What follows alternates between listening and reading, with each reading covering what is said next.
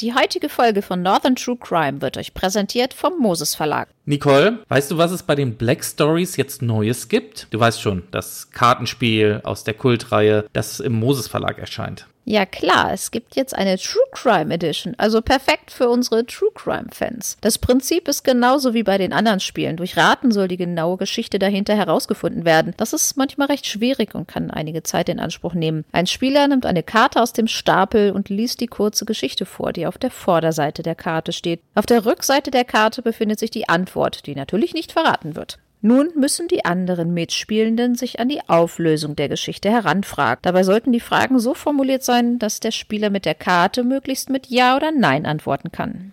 Genau, und in einem Set sind 50 Karten. Die Rätsel sind geeignet für Teenager und Erwachsene und schon ab zwei Personen spielbar. Noch mehr Spaß macht es allerdings auf einem Spieleabend mit der Familie oder halt mit Freunden. Wobei ja teilweise immer noch diese Kontaktbeschränkungen gelten und ihr euch besser vielleicht zu einer Videokonferenz verabreden solltet. Das klappt auch wirklich sehr gut. Das mehrfarbige Kartenspiel ist kompakt und immer griffbereit. Es eignet sich somit also auch für Reisen oder vielleicht für ein gemeinsames Picknick am See.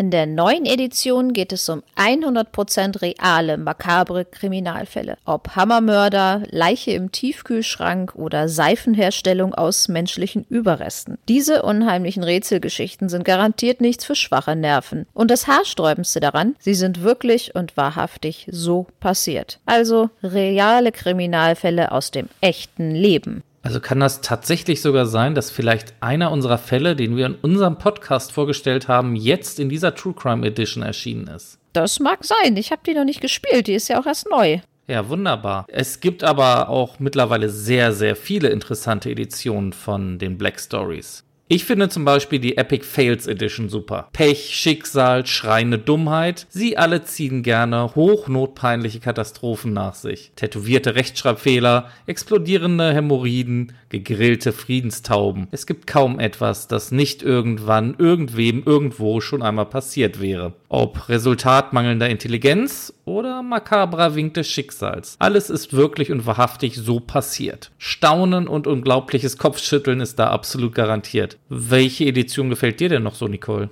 Ja, was mir richtig gut gefällt, das ist die English Edition. 50 Creepy Mysteries, 31 Crimes, 49 Dead Bodies, 11 murderers, 12 suicides and a deadly meal. How could all this happen? Das ist für mich quasi 2 in 1. Rätseln und gleichzeitig nebenbei Englisch üben. Genau, und welche Edition jetzt für euch neben der True Crimes Edition noch interessant ist, das könnt ihr auf der Seite vom Moses Verlag unter www.moses-verlag.de herausfinden. Und es gibt zum Beispiel noch eine Köln-Edition oder eine Nele Neuhaus-Edition oder auch eine Tödliche Liebe-Edition.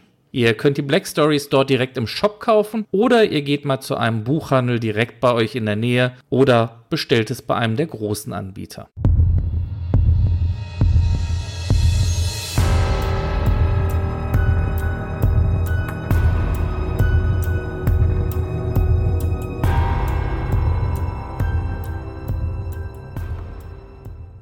Herzlich willkommen zur 46. Folge von Northern True Crime. Ein herzlichen Gruß geht raus an euch da draußen, aber ein herzlicher Gruß geht natürlich auch raus an meine charmante Partnerin, die Nicole.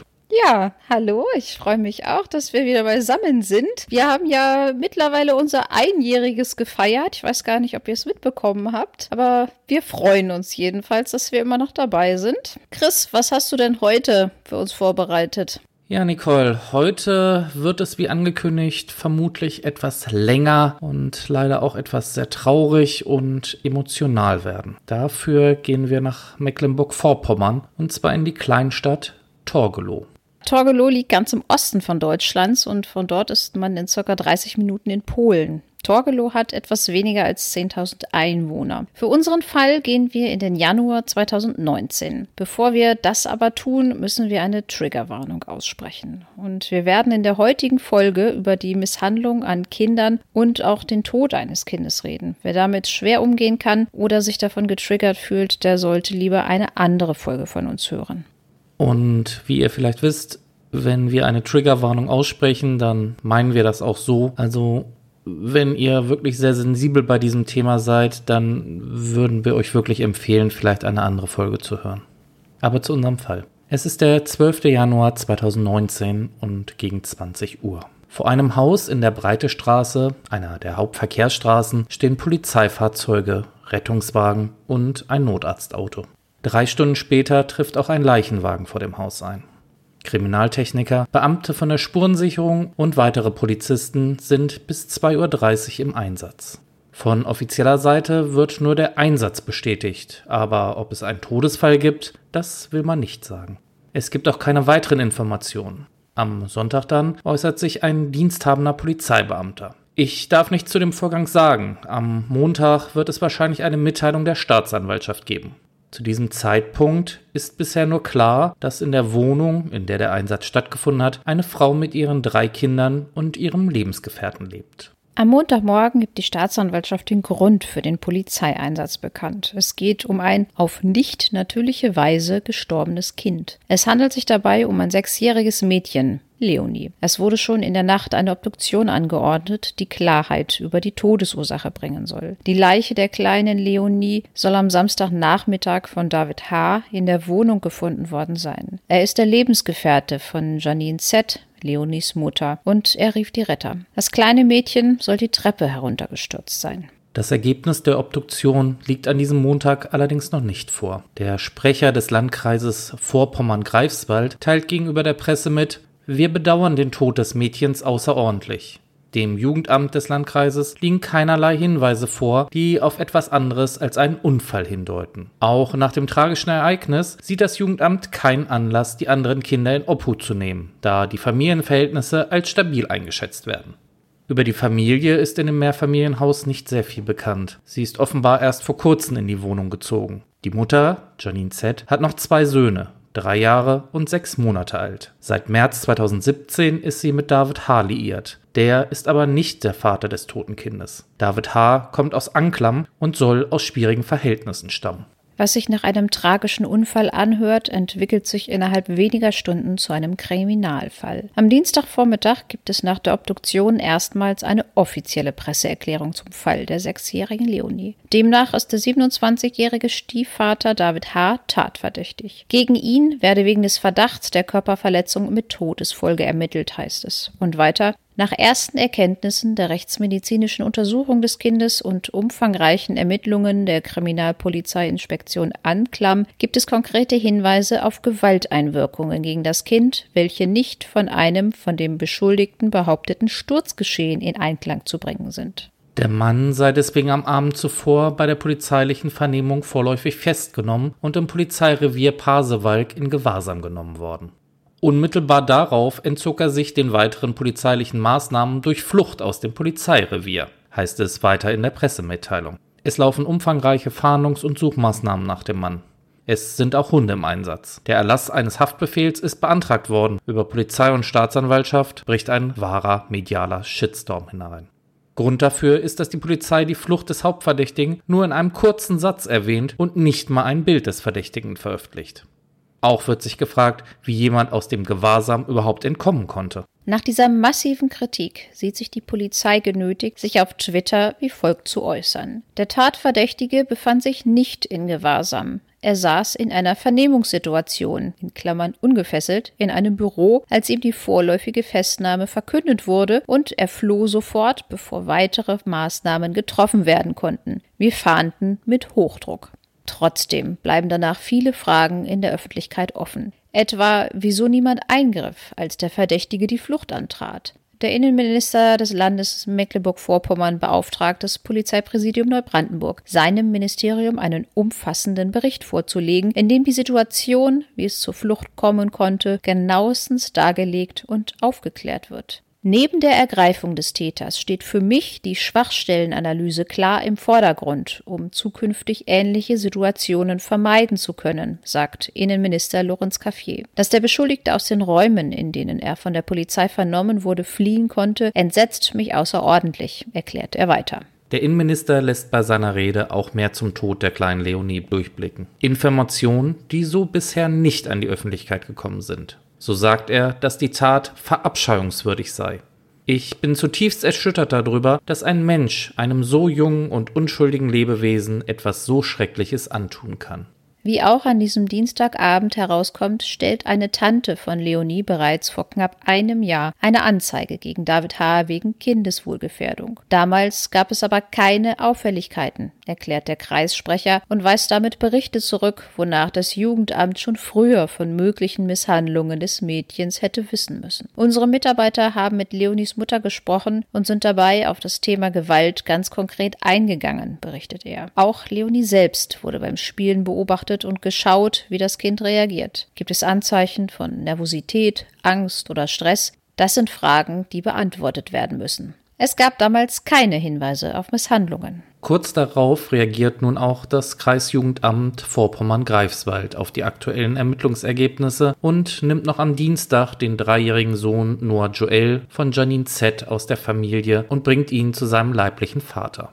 Janine Z. und ihr sechs Monate altes Kleinkind werden in einer Mutter- und Kindeinrichtung untergebracht. Hierbei handelt es sich um das gemeinsame Kind von Janine Z. und David H. Während David H. sich auf der Flucht befindet, kommen weitere Informationen zum Polizeirevier Pasewalk an die Öffentlichkeit. Die Flucht von David H. war nicht die erste Panne, die dort passiert ist. Ende September 2017 war einem polnischen Einbrecher bereits die Flucht aus einer Arrestzelle im Pasewalker Revier gelungen. Der 27-jährige Mann stieg zuvor mit einem Komplizen in ein Wohnhaus in Pasewalk ein und wollte mit seiner Beute flüchten, als er von einem Beamten gestellt wurde. Im Handschuhfach des Autos der beiden wurden drei Pistolen und dazugehörige Munition gefunden. Die Beamten konnten es damals nicht verhindern, dass der 27-Jährige in den Mittagsstunden barfuß aus der Arrestzelle entkam. Die Flucht währte allerdings nicht lange. Keine halbe Stunde später wurde der Pole in der Nähe der Autobahnauffahrt Pasewalk Süd wieder aufgegriffen. Über die Details der Flucht schwieg sich die Polizei damals aus. In einer Pressemitteilung der Polizei Anklam hieß es dazu lediglich, dass nach dem Ausbruch eine intensive Nachbereitung zum Gewahrsam des vorläufig Beschuldigten und seines Ausbruchs aus der Zelle stattfinde. Der Sicherheitsstandard des in der Zelle eingebauten Fensters müsse durch weitere bauliche Maßnahmen erhöht werden. Der Pole soll das besagte Fenster einfach aufgehebelt haben. Offen bleibt die Frage, wie er an das Werkzeug gekommen ist, das man dazu benötigt. Am Mittwoch werden die Obduktionsergebnisse veröffentlicht. So hat die sechsjährige Leonie massive Verletzungen am Kopf und im Gesicht sowie Frakturen an den Armen. Die Rechtsmediziner sind sich sicher, dass das Mädchen an ihrem Todestag schlimme Qualen erleiden musste. Aber womöglich dauerte ihr Martyrium schon viel länger, denn bei der Obduktion wurden auch ältere Verletzungen festgestellt. Der Notarzt soll bereits am Samstagabend an der Treppensturztheorie gezweifelt haben. Dieser fand das tote Mädchen in ihrem Bett in Torgelow, frisch gebadet. Möglicherweise um Spuren zu beseitigen oder auch um die Körpertemperatur zu manipulieren.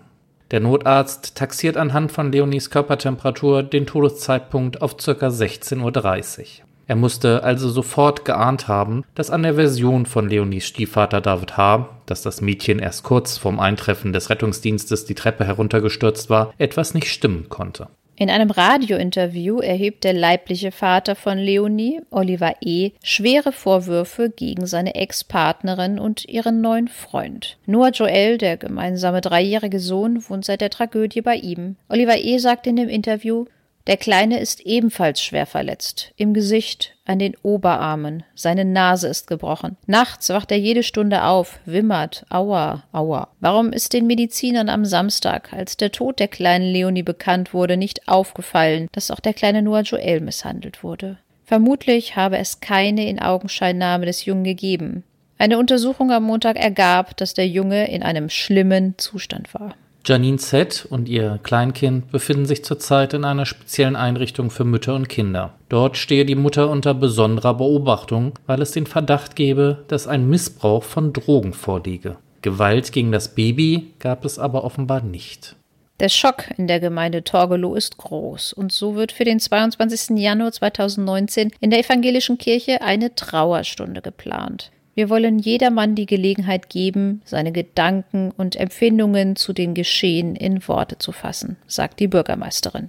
Währenddessen warnt die Polizei vor Selbstjustiz. Die Drohungen und Anfeindungen gegen den Tatverdächtigen und flüchtigen Stiefvater in den sozialen Medien werden immer größer und es bilden sich richtige Gruppen, die sich selbst auf die Suche nach dem Flüchtigen machen wollen. Grund dafür ist unter anderem die Tatsache, dass die Staatsanwaltschaft Neubrandenburg mitteilt, dass gegen den Stiefvater jetzt wegen Mordes durch Unterlassen ermittelt werde. Ihm werde vorgeworfen, den Tod des Kindes nach vorhergehenden Verletzungshandlungen erkannt und billigend in Kauf genommen sowie die erkennbar notwendigen Hilfemaßnahmen zur Vermeidung des Todes nicht ergriffen zu haben, um die eigene Körperverletzungshandlungen zu verdecken. Inzwischen wurde auch ein Haftbefehl gegen David H. erlassen. Auch gegen Janine Z. ermittelt die Staatsanwaltschaft nun, und zwar wegen unterlassener Hilfeleistung. Auf der Suche nach David H. durchsucht die Polizei mehrere Wohnungen in Wolgast und Umgebung, allerdings ohne Erfolg. Auch wird genauer im Umfeld von David H. ermittelt und so kommen die Ermittler auf Oliver E., den leiblichen Vater von Leonie. Denn er und der mutmaßliche Mörder David H. waren Arbeitskollegen und kannten einander gut. Oliver war gemeinsam mit David H. in einem Restaurant im Ostseebad Karlshagen tätig. Die beiden freundeten sich an als ich mich von meiner Ex-Freundin auseinandergelebt habe, weil ich von morgens bis abends in der Gastronomie tätig war, haben sich die beiden bestimmt kennengelernt, berichtet Oliver E. in einem Interview. Zu dem Zeitpunkt waren er und Janine Z. bereits fünf Jahre zusammen und hatten zwei gemeinsame Kinder. Aufgrund persönlicher Probleme, die er zu diesem Zeitpunkt hatte, habe ihn die Trennung sehr hart getroffen. Die Folge, Oliver E. hatte einen Nervenzusammenbruch und versuchte sich das Leben zu nehmen. Er landete in einer Psychiatrie. In der Zwischenzeit, so vermutet er, haben sich Janine und David angefreundet. Seit März 2017 waren die beiden dann offiziell ein Paar. Am Wochenende nach dem Tod von Leonie sucht die Polizei für mehrere Stunden in Groß-Lukow nach Spuren von David H. Er hat in dem Ort verwandtschaftliche Beziehungen. Ob er sich auch dort aufhält, ist unklar. Er scheint aber angesichts der räumlichen Nähe zu Pasewalk zumindest nicht unwahrscheinlich. Auch in den weiteren Nachbarorten wurden immer wieder Ermittlungen aufgrund von Hinweisen aus der Bevölkerung durchgeführt, allerdings alles ohne Erfolg. Deshalb lobt die Polizei nun eine Belohnung von 1000 Euro für sachdienliche Hinweise aus. Eine Woche nach seiner Flucht klicken die Handschellen um die Handgelenke von David H. Um kurz nach zwölf stellt die Polizei den Gesuchten auf der B109 zwischen Ducherow und Anklam. David H. war dort in einem Auto mit seinem Anwalt unterwegs. Sie waren offenbar auf dem Weg zur Polizei, wo sich der 27-Jährige stellen wollte. Ihm wurde im Amtsgericht Pasewalk der Haftbefehl verkündet. Dort bestreitet er allerdings, an dem Tod von Leonie schuld zu sein. Währenddessen geht die Hetzjagd im Internet weiter. Ziel ist dabei auch Jan H., der ältere Bruder von David H. Einer Zeitung erklärt er, wir haben Angst vor Übergriffen. In den sozialen Netzwerken wird seine Familie bedroht. Unbekannte haben ihre Anschrift ins Internet gestellt. Es gab sogar Aufrufe, dass bei ihm nach dem Flüchtigen gesucht werden sollte. Die Familie fühlt sich beobachtet. Selbst seine Kinder bringt der 29-jährige Familienvater nicht mehr in den Kindergarten, aus Sorge, ihnen könne etwas passieren. Jan H. sucht einen Ausweg und wagt deshalb den Schritt an die Öffentlichkeit, gibt der Zeitung das Interview. Was können wir für die Tat meines Bruders? Nachts bin ich wach, um aufzupassen, dass hier niemand reinkommt, schildert er. Im Internet haben sich er und seine Familie bereits von David H. distanziert. Bilder in den sozialen Netzwerken wurden gelöscht und Freundschaften beendet. Mit der Polizei arbeitet die Familie zusammen. Ich habe die Beamten immer reingelassen, sagt Jan H. und stellt klar, so jemanden decke ich nicht. Zum Abschluss des Interviews sagt Jan, dieser Mensch ist nicht mehr mein Bruder. Kurz vor der Trauerstunde am Tag nach der Festnahme von David H. versucht die Polizei weiter, den Fall aufzuklären. Wir haben jetzt extra eine Sonderermittlungsgruppe gebildet. Fünf Kripo-Beamte aus Anklam werden die nächsten Monate nichts anderes machen, als den Fall lückenlos aufzuklären, teilt eine Sprecherin der Polizei mit. Besonders im Fokus der Ermittler steht aktuell mehrere ganz zentrale Fragen. Wo hat sich Leonies Stiefvater während der einwöchigen Flucht aufgehalten? Hatte er Helfer? Die Polizei geht davon aus, dass sich der 27-jährige Tatverdächtige weder ins benachbarte polnische Ausland noch in die Millionenmetropole Berlin absetzte. Wir glauben, dass sich David H. in den Tagen seiner Flucht in unserer Region versteckt hat, so die Pressesprecherin. Die Trauerfeier in der Christuskirche findet am Abend des 22. Januar statt. Auf dem Altar stehen sechs brennende Kerzen, daneben zwei Vasen mit weißen Rosen. Zu sehen ist auch ein Foto der toten Leonie. Es steht neben dem Kondolenzbuch, in dem sich an diesem Abend hunderte Menschen von der Kleinen verabschieden. In der Christuskirche in Torgelow herrscht Ausnahmezustand. 250 Sitzplätze fasst die Kirche, alle sind belegt. In den Gängen stehen Menschen, einige von ihnen sogar noch vor der Kirche. Auch Leonies leiblicher Vater ist bei der Trauerfeier, um von seiner getöteten Tochter Abschied zu nehmen. So schmerzhaft und schrecklich der Tod von Leonie ist, so löst er doch in dem kleinen Ort eine riesige Anteilnahme aus. Der Sportverein HSV Greif Torgelow will nicht nur trauern, sondern auch helfen. Leonie ist ein Kind aus unserer Heimatstadt. Auch bei uns im Vorstand wurde darüber diskutiert, wie wir helfen können, sagt Ronny Thom, Vorsitzender des HSV Greif. Deshalb sind die Handballer auf die Idee gekommen, das nächste Heimspiel der Frauen für eine Spendenaktion zu nutzen. 50 Prozent des Eintrittsgeldes werden wir spenden. Des Weiteren werden vor Ort Spendendosen aufgestellt, erklärt Thom. Das Geld wolle für die Beerdigung der kleinen Leonie zur Verfügung gestellt werden. Als Verein sei man zwar auch auf jeden Euro angewiesen, es sei es aber definitiv wert, für diesen Zweck Geld zu sammeln. Ronny Thom zufolge soll das keine einmalige Aktion sein, sondern sich perspektivisch als Hilfsaktion entwickeln. Die Torgelower Handballer wollen einmal in der Saison ein Spiel heraussuchen, bei dem ebenfalls Spenden gesammelt werden. Das Geld wollen wir dann möglichst einem Verein in der Region zur Verfügung stellen, der Kinder als Opfer von Gewalt und Kriminalität unterstützt, betont der Vereinsvorsitzende weiter.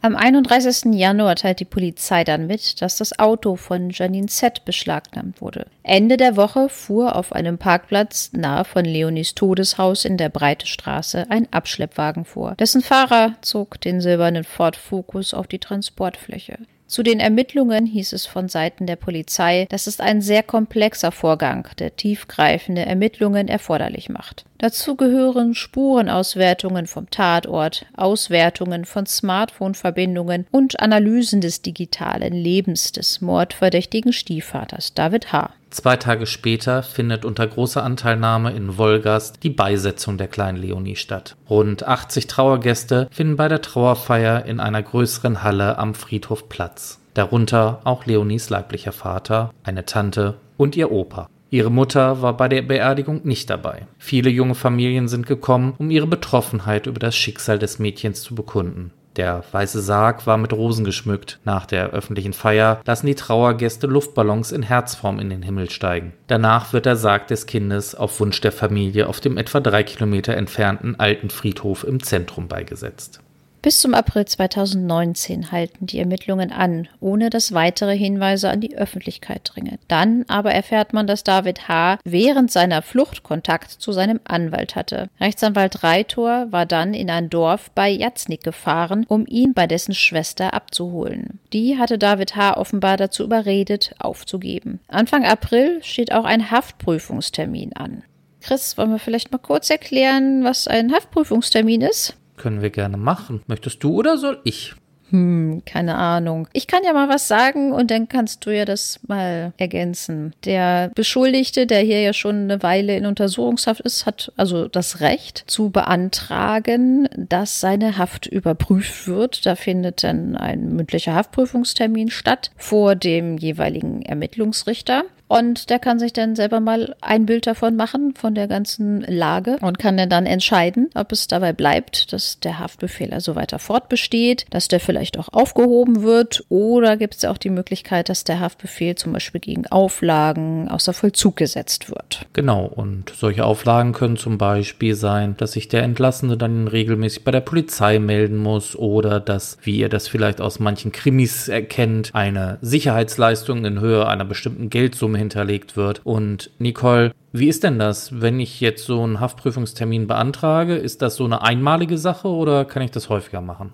Nee, das kannst du natürlich häufiger machen, allerdings auch nicht jeden Tag, sage ich jetzt mal so. In dem Termin ergeht ja denn dann eine Entscheidung. Diese kann man denn dann auch wiederum mit der Haftbeschwerde anfechten. Also man hat auch, wenn man in Untersuchungshaft sitzt, haufenweise Möglichkeiten, dass man sich dagegen wehren kann. Genau, und was wir ja vielleicht schon mal in einer anderen Folge erwähnt haben, ist, wenn die Untersuchungshaft über die Dauer von sechs Monaten andauern würde, dann muss eh eine nächsthöhere Instanz darüber entscheiden, ob die Haft noch, ja, zumutbar ist oder, wie heißt es so schön, angemessen. Ja, ob das noch fortgesetzt werden muss. Ist ja dann meist das Oberlandesgericht, aber auch nicht immer. So, das hatten wir mit der Haftprüfung. Allerdings war es denn dann so, dass der Antrag auf Haftprüfung zurückgenommen wurde. Ja, aber warum?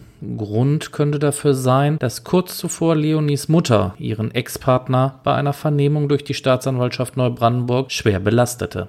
Rechtsanwalt Reitor sagte, nach ihren Angaben soll er das Mädchen geschlagen haben. Und weiter, sie hat ihn so belastet, dass man es nicht hinnehmen kann. Ich konnte die Aussagen bisher nur querlesen und hätte bei der Haftprüfung verfrüht darauf reagieren müssen. Mit der neuen Aktenlage, so Reitor, hätte der Haftrichter den Antrag auf Freilassung von David H. wohl abgelehnt. Und ich wollte meinem Mandanten nicht ins offene Messer laufen lassen. Mitte April rekonstruiert Janine Z. mit Ermittlern die Vorgänge an Leonis Todestag in der Wohnung in der Breite Straße, bevor dann die Ermittlungen Anfang Juli 2019 abgeschlossen werden. Die Staatsanwaltschaft Neubrandenburg schickt die Anklageschrift an das zuständige Landgericht Neubrandenburg. Mord durch Unterlassen und sieben Fälle der Misshandlung von Schutzbefohlenen lauten die Vorwürfe. Der Angeschuldigte soll Leonie und ihren kleinen Bruder mehrfach schwer misshandelt haben. 13 Termine für die Hauptverhandlung sind für September 2019 und die Folgezeit angesetzt. Knapp 40 Zeugen sollen gehört werden. Auch gegen Leonies Mutter läuft bei der Staatsanwaltschaft ein Ermittlungsverfahren wegen fahrlässiger Tötung durch Unterlassen.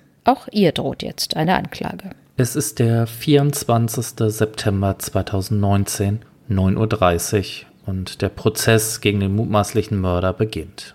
Mehr als eine Stunde vor Verhandlungsbeginn bildet sich vor dem Landgericht bereits eine Schlange. In diese reiht sich auch Oliver E., der leibliche Vater von Leonie, ein. Als David H. den Gerichtssaal betritt, beschimpft ihn Oliver E.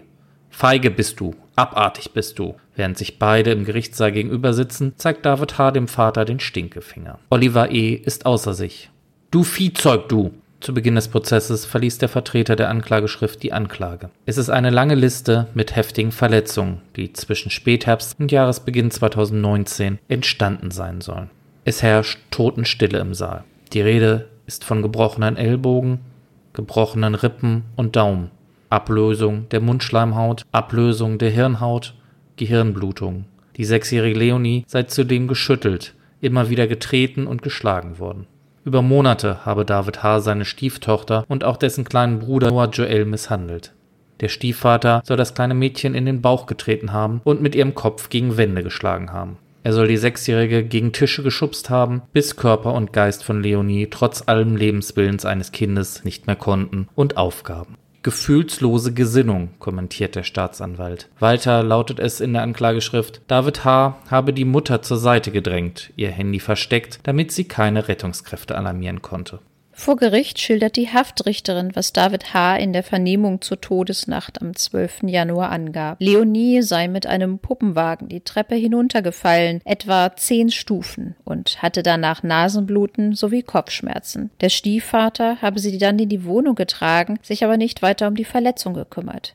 Die Mutter habe das Kind dann ins Bett gelegt. Auf Nachfragen hatte David H. mehrfach betont, es ist ja nicht mein Kind. Ob das Kind anschließend bis zum Abendessen geschlafen oder bereits gespielt oder herumgetobt habe, darüber gibt es demnach verschiedene Aussagen. Nach dem Abendessen sei es Leonie aber schlechter gegangen, sie habe sich erbrochen. David H. habe sie nach eigener Aussage in die stabile Seitenlage gebracht und mit dem Handy der Mutter den Notruf gerufen. Sein eigenes sei nicht eingeschaltet und ohne SIM-Karte gewesen. Zum Zeitpunkt des Notrufes habe Leonie laut des Angeklagten noch gelebt. Im Gerichtssaal werden Aufnahmen des Telefonats abgespielt. Es ist zu hören, wie ein Kind im Hintergrund weint.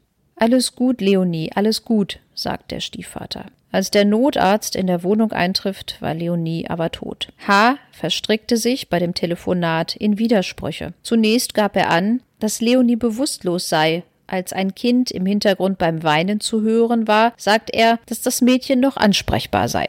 Vier Tage zuvor, am 8. Januar, habe es einen heftigen Beziehungsstreit gegeben.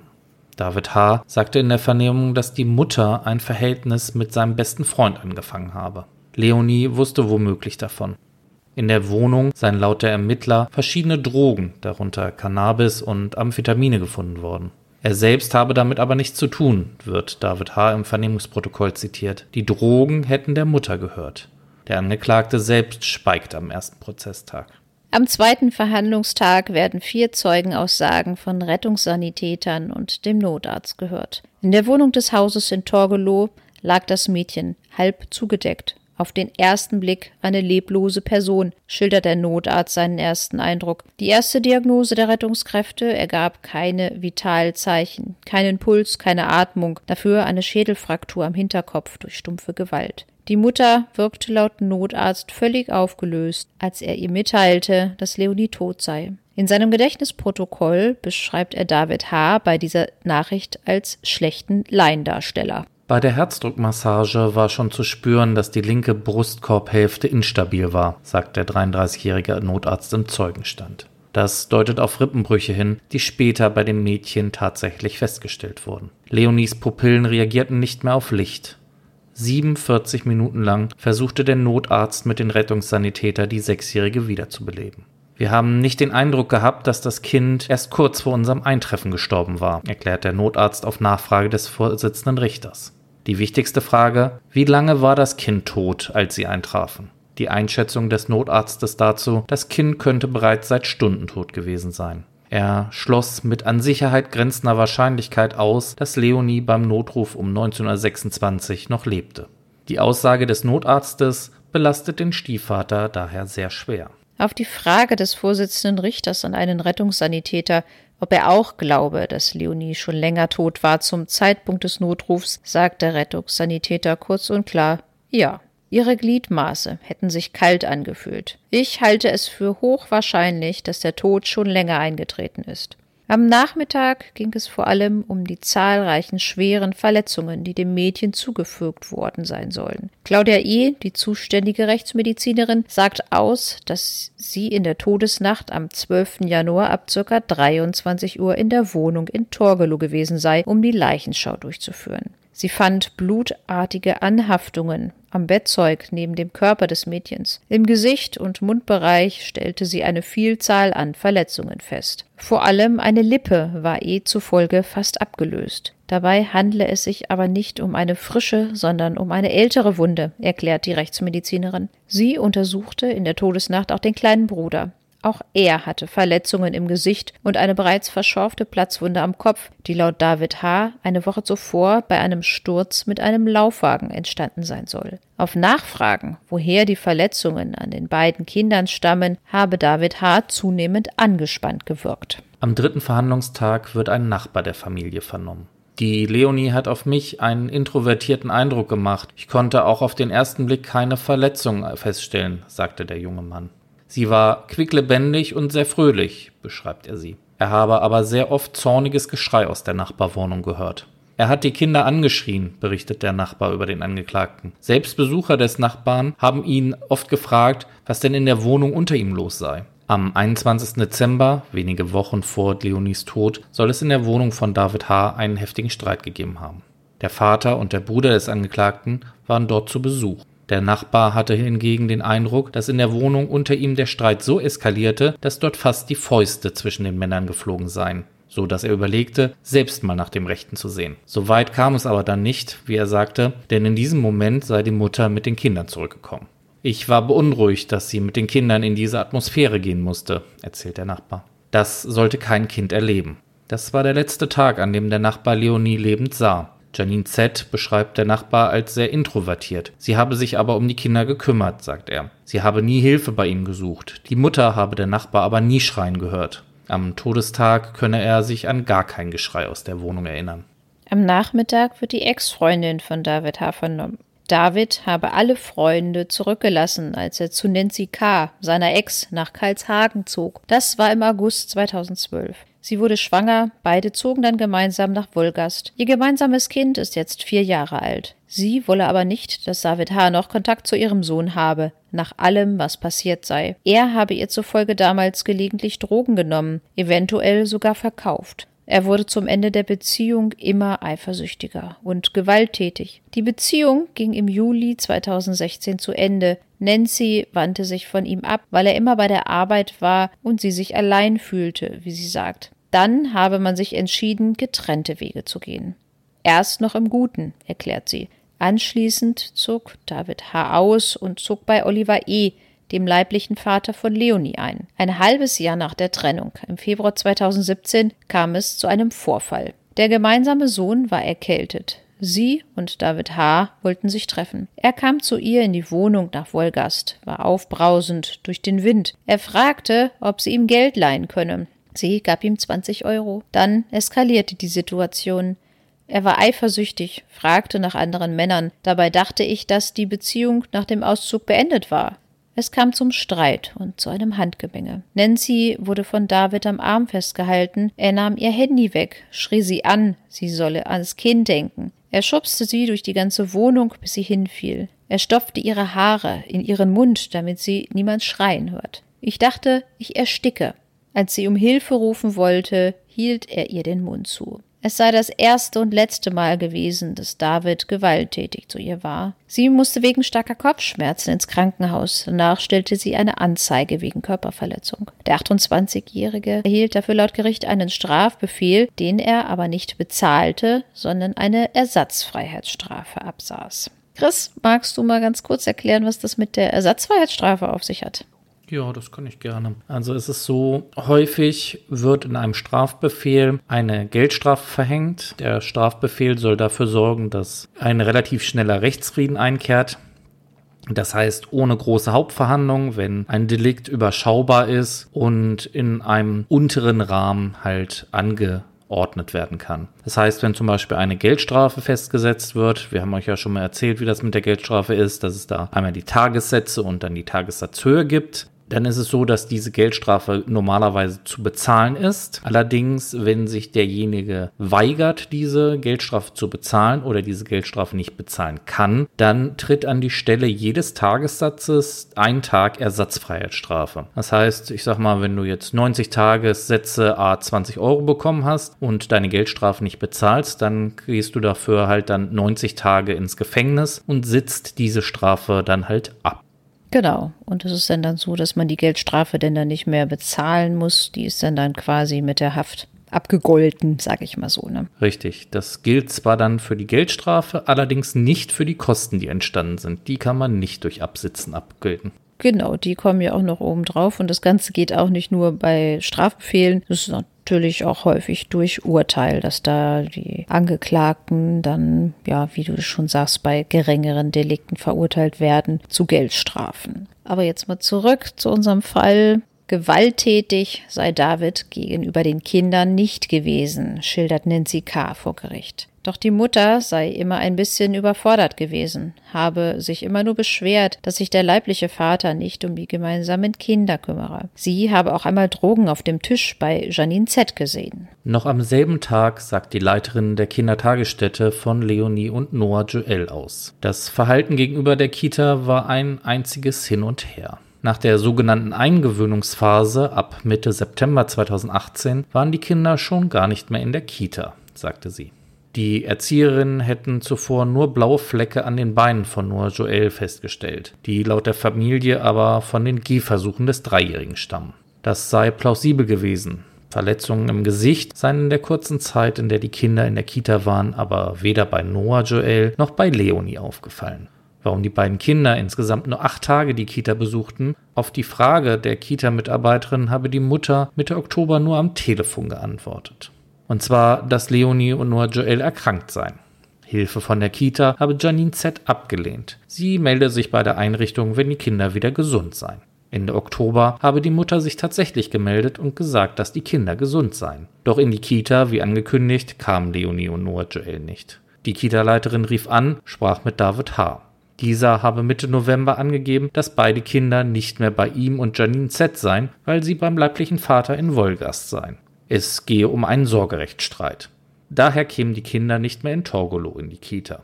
Da erfuhr die Kita-Leiterin auch zum ersten Mal davon, dass David H. gar nicht der Vater von Leonie und Noah Joel ist. Nach einer längeren Pause geht der Prozess Mitte Oktober 2019 mit der Vernehmung der am Tatort eingesetzten Polizeibeamten weiter. Ein kleines Mädchen soll die Treppe heruntergefallen sein, wurde bei der Alarmierung der Polizisten angegeben. Im Treppenhaus lag aber niemand fiel einem der Polizisten auf. Da haben wir etwas ganz anderes erwartet, berichtet dieser im Zeugenstand. Auch der Puppenwagen, mit dem Leonie angeblich gestürzt sein soll, stand. Und zwar hinter der Treppe. David H. hatte der Polizei in der Todesnacht erklärt, dass der Puppenwagen vor der Treppe neben der gestürzten Leonie gelegen habe. Der habe aber extra auf den Puppenwagen und dessen kaputten Griff hingewiesen, erinnert sich der Polizist an die Todesnacht. Da passt etwas nicht zusammen, denn an der Treppe und an den Wänden hätten die Polizisten keine Spuren für einen Sturz gefunden. In der Wohnung habe sich der Angeklagte auch in Widersprüche verwickelt, berichtet der Polizist. Der Angeklagte habe in der Küche gestanden, als Leonie aus der Wohnung ging, um draußen zu spielen. H. sei in der Küche gewesen, habe bei offenem Fenster geraucht, die Tür sei geschlossen gewesen. Die kann gar nicht zu gewesen sein, so der Zeuge. An der Tür hingen viele Jacken, deren Ärmel immer im Weg waren, um sie zu schließen, so der Polizist. Durch ein lautes Poltern habe David H. gehört, dass Leonie angeblich auf der Treppe gestürzt sei. Bei angeblich geschlossener Tür durch das offene Küchenfenster den Eindruck, den uns David H. an dem Abend geben wollte, dass er ein fürsorglicher Familienvater sei, der hat nicht zu dem Zustand der Kinderzimmer gepasst, sagt der Polizeibeamte. Nur ein Lattenrost mit Matratze statt einem richtigen Bett für Leonie, das Zimmer unordentlich. Im Badezimmer war ein Blutfleck auf dem Boden. Scheinheilig, lieblich, sich als Vater darstellend uns als Polizisten meist zuvorkommend, aber dann zwischendurch diese Wutanfälle uns und der Rechtsmedizinerin gegenüber, die zwei, drei Minuten dauerten. Er habe die Beamten sogar angefahren, warum sie und die Rettungskräfte ihre Schuhe vorm Betreten der Wohnung nicht geputzt hätten. Und dann die Verletzungen an dem kleinen Bruder von Leonie. Vom kleinen Noah Joel habe Leonie bei einem Streit auch das blaue Auge bekommen, habe David H. den Polizisten erklärt. Darum habe ich auch den Kinder- und Jugendnotdienst eingeschaltet, damit sie sich die Kinder und die Wohnung ansehen, sagt der Zeuge dann abschließend. Ein weiterer Polizeibeamter erzählt, dass er David H. über den Tod von Leonie informierte. Dieser habe eher kalt und reserviert reagiert, nicht geweint, dafür aber dem Notarzt unterstellt, nicht genug getan zu haben, um die Sechsjährige zu retten. Auch er beschreibt David H. als aufgesetzt, als würde er alles für die Kinder tun. Aber in manchen Situationen ist er uns gegenüber ausgerastet, schildert der Polizist. Immer wenn der Angeklagte in Erklärungsnot gewesen sei, sei er für kurze Zeit wütend geworden, bis die Polizisten ihn wieder beruhigen. Am nächsten Verhandlungstag sagt Janine Z vor Gericht aus. Ihr Anwalt hatte zuvor zum Schutz ihrer Persönlichkeit beantragt, die Öffentlichkeit und den Angeklagten von der Vernehmung auszuschließen. Deshalb wurde sie hinter verschlossenen Türen befragt und soll den Angeklagten dabei belastet haben. Sie hat am 12. Januar versucht, den Rettungsdienst zu rufen, was der Angeklagte aber verhindert hat, erklärt der Anwalt von Oliver E., der als Nebenkläger am Prozess teilnimmt. Die Mutter habe erklärt, dass Leonie gesund zu Hause in Torgelow gespielt haben soll, als sie an jedem Nachmittag in die Stadt ging. Das Mädchen habe, als sie wiederkam, verletzt, aber noch ansprechbar im Bett gelegen. Sie habe Hilfe holen wollen. Von allen anderen Prozessbeteiligten gab es keine Angaben zu der Aussage der 25-jährigen Frau. Der Angeklagte verfolgte die Vernehmung per Leinwand in einem Nachbarraum. Zwei Sitzungstage später wird auch eine AWO-Mitarbeiterin, die für das Jugendamt tätig ist, vernommen. Ihre Vernehmung beginnt weniger gut, denn der Vertreter der Staatsanwaltschaft erklärt ihr, dass auch gegen sie ermittelt werde, und zwar wegen Verletzung der Fürsorgepflicht. Sie war in Leonis Todesnacht in der Wohnung in Torgelow, verließ den Tatort nach Aussage von Polizisten aber wieder, ohne sich die kleinen Jungen Noah Joel und Jonathan anzuschauen. Und das, obwohl auch Noah Joel heftige und sichtbare Verletzungen aufwies. David H. wurde ihr gegenüber zwischenzeitlich laut und aggressiv, sagt sie vor Gericht. Er habe sich aber beruhigt, nachdem ihm zugeredet wurde. Ihre Annahme sei gewesen, sicherzustellen, dass die Kinder nach einem Unfall versorgt werden können, nicht eine Familie zu zerreißen. Dass H. sehr aggressiv und aufgebracht war, sei für sie aber nach dem Tod eines Kindes, zu diesem Zeitpunkt wusste sie noch nicht, dass er nicht der leibliche Vater ist, durchaus nachvollziehbar. Ich verließ mich auf die Aussage der Notfallseelsorgerin, dass die Mutter mit ihren Kindern im Bett liegt und sich um sie kümmert, sagt sie. Sie betont mehrmals, dass sie bei dem Todesfall der kleinen Leonie von einem Unfall ausging, wie es auch im Notruf hieß. Ende Oktober sagt die Zeugin Karin S. aus. Sie hatte sich selbst als Zeugin bei der Polizei gemeldet, als sie von dem Fall erfuhr und sah, wie David H. mit den Kindern umging. Es muss im September gewesen sein. Ich hatte einen Arzttermin in Torgelow, beginnt Karin S. Die Zeugin verließ die Arztpraxis, ging zur Apotheke und ging danach noch nach Kleidung schauen, als sie eine laute Männerstimme hörte. Der Stiefvater packte den kleinen Jungen an den Oberarm und schüttelte ihn durch. David schrie den Jungen immer wieder an, doch die Mutter Janine Z. unternahm nichts und schaute nur zu, berichtet die Zeugin. Leonie lief dann zur Mutter, als H. von ihrem kleinen Bruder nicht ablassen wollte. Doch auch dann unternahm Janine Z. nichts. Sie lief zu Janine Z. und sprach sie an, was das alles solle. Doch diese reagierte nicht. Ich wusste nicht einmal, dass das die Mutter ist. Es hätte auch eine total fremde Frau sein können, klärt dann Karin S. im Zeugenstand. Währenddessen schimpft H. ihr zufolge immer weiter. Der kleine Noah Joel bleibt ruhig, trotz allem, was er über sich ergehen lassen muss. Knapp 20 Minuten soll dieser Streit auf der Straße gedauert haben. Und was hat die Mutter die ganze Zeit über getan? fragt der Vorsitzende Richter. Nichts, antwortet S. Sie hat nur zugesehen. Selbst als Neonie direkt vor Janine Z stand, habe die Mutter nicht einmal den Kopf gesenkt oder sich zu ihr nach unten gebückt. Am 26. November 2018 hatte Karin S. wieder einen Arzttermin in Torgelow. Nach dem Termin wollte ich nur allein sein, die Natur genießen. Ich wollte abschalten, sagt S. Es war zur Mittagszeit. Doch erneut hörte sie eine laute Männerstimme. Immer wieder war diese zu hören. Dann sah sie Leonie mit ihrem Puppenwagen auf sich zukommen. Kurz darauf Noah Joel mit seinem Laufrad. Später stand Leonie neben ihr. Und da habe ich ihr blaues Auge gesehen. Das war schon am Abheilen, sagt sie. David H. war voller Wut, voller Hass. Er brüllt Leonie an, dass sie zu ihm kommen solle. Da habe sie die Familie auch erkannt, die sie schon im September bei dem Streit sah. H. nahm die Kinder, ging mit der Familie weg. Das war das Letzte, was ich gesehen habe, so die Zeugin. Als weitere Zeugin wurde die Kinderärztin der Kinder gehört. An Noah Joel gab es viele Auffälligkeiten. Sie untersuchte auch das Baby Jonathan, so wie Noah Joel am 8. November 2018. Eigentlich kam die Familie wegen einer Routineuntersuchung zur Ärztin. Dabei sah sie sich auch Noah Joel genauer an. Frische Abschürfung an der Nase, Hämatome an Arm, Rücken und Wangen stellte sie an dem kleinen Jungen fest. Leonie sei für die Verletzung verantwortlich. Sie habe den Jungen fallen lassen. Sie gehe ruppig mit ihm um, soll Janine Z. der Ärztin erklärt haben. Das habe sie der Mutter geglaubt und den Fall daher auch nicht gemeldet. Baby Jonathan habe keinerlei Verletzungen gehabt. Die Kinder hätte die Familie aber nur einmal zu ihr gebracht, sagt die Ärztin. Sie hatte für Noah Joel einen weiteren Termin vereinbart, da die Mutter keinen Impf- und Untersuchungsausweis dabei hatte. Janine Z. ließ diesen Termin jedoch platzen. In den weiteren Verhandlungstagen bis Ende Oktober werden viele weitere Zeugen vernommen. Die Großmutter von Leonie sowie verschiedene Freundinnen von Janine Z., ein Freund von David H., aber auch Oliver E., der leibliche Vater, sagt aus. Wirklich weiter bringen die Aussagen das Gericht allerdings nicht. Es gibt viele Nebenschauplätze, so gab es damals Morddrohungen gegen den leiblichen Vater, aber auch wieder wilde Äußerungen von diesem gegen den Angeklagten. Die Aussage einer Schwester von David H., nämlich Claudia H., stellt dann den Tiefpunkt der Sitzung dar. Allein auf die Frage, wie viele Jahre älter ihr großer Bruder David sei, wird nicht geantwortet. Woher soll ich denn das wissen? Wie würden Sie Ihren Bruder als Menschen beschreiben? wurde dann seitens des Gerichts gefragt. Hm, normal, sagt Claudia H. Der Umgang mit den Kindern sei auch normal gewesen, sagt sie. Sie habe Janine Z nur zweimal gesehen, aber beim ersten Treffen fand sie Leonies Mutter unsympathisch. Sie habe sich nicht um die Kinder richtig gekümmert. Ihre Tochter Leonie habe Janine einmal sogar eine Backpfeife verpasst, als die Sechsjährige nicht hören wollte. In der Aussage bei der Polizei haben sie davon aber kein Wort gesagt, hakt dann der Vorsitzende Richter nach. Warum nicht? Weil der Polizist die Befragung abgebrochen hat. Wie oft denn noch? Flammt Claudia H. ihn lautstark an. Im Vernehmungsprotokoll steht dieser Schlag auf Seite 6. Die Vernehmung ging also doch weiter, heißt es vom Vertreter der Staatsanwaltschaft. Auch der Nebenklagevertreter fragt nach, warum Claudia H. nichts ergänzte. Was kann ich denn dafür, wenn der Polizist seinen Job nicht macht? Daraufhin ermahnt sie der Vorsitzende, dass es sich um einen Mordprozess handelt und dass das hier kein Kinderspiel sei und sie sich mäßigen sollte aber vergebens. Claudia H. wird aus dem Gerichtssaal entlassen und verabschiedet sich mit den Worten Dreckspack, alle hier.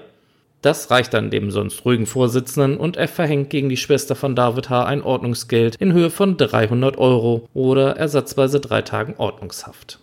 Im November sagt die Sachverständige aus. Fakt ist demnach, dass Anja Klann vom Rechtsmedizinischen Institut in Greifswald in der Wohnung 16 Blutspuren von Leonie und 20 von ihrem jüngeren Bruder Noah Joel sicherstellte. Die Blutspuren wurden im Kinderzimmer, im Bad, in der Küche und auf Kleidungsstücken gefunden. Wie alt die Blutspuren waren und woher sie rührten, kann die Sachverständige allerdings nicht erläutern. Auf Nachfrage, ob die Anzahl der gefundenen Blutspuren außergewöhnlich hoch sei, schweigt die Gutachterin und will den Sachverhalt nicht werten. Doch nicht nur die Blutflecke gehörten zum täglichen Leben. Auch der Konsum von Drogen in den eigenen vier Wänden spielte bei David H. und Janine Z. eine nicht unerhebliche Rolle. Das machte Giovanni Talarico, Toxikologe und wissenschaftlicher Mitarbeiter der Unimedizin Greifswald, deutlich. Beim Angeklagten wurde eine dreifach höhere Konzentration von Amphetamin in den Haaren festgestellt als bei der Mutter. Allerdings lässt sich der genaue Zeitpunkt des Drogenkonsums nicht detailliert feststellen. Der Drogenkonsum der Erwachsenen hatte auch Einfluss auf die Kinder.